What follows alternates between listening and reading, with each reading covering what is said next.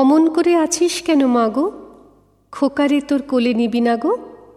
পা ছড়িয়ে ঘরের কোণে কি যে ভাবে সাপন মনে, এখনও তোর হয়নি তো চুল বাঁধা। বৃষ্টিতে যায় মাথা ভিজে, জানলা খুলে দেখিস কি যে কাপড়ে যে লাগবে ধুলো কাদা।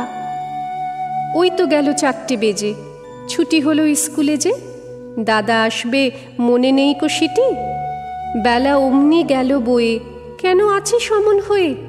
আজকে বুঝি পাসনি বাবার চিঠি? পেয়াদাটা ঝুলির থেকে সবার চিঠি গেল রেখে।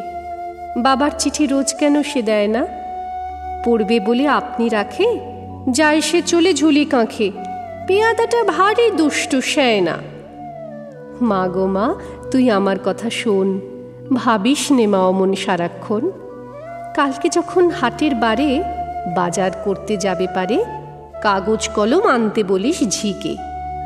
দেখো ভুল করব না কোনো, ক খ থেকে মূর্ধন্য ন। বাবার চিঠি আমিই দেব লিখে। কেন মা, তুই হাসিস কেন?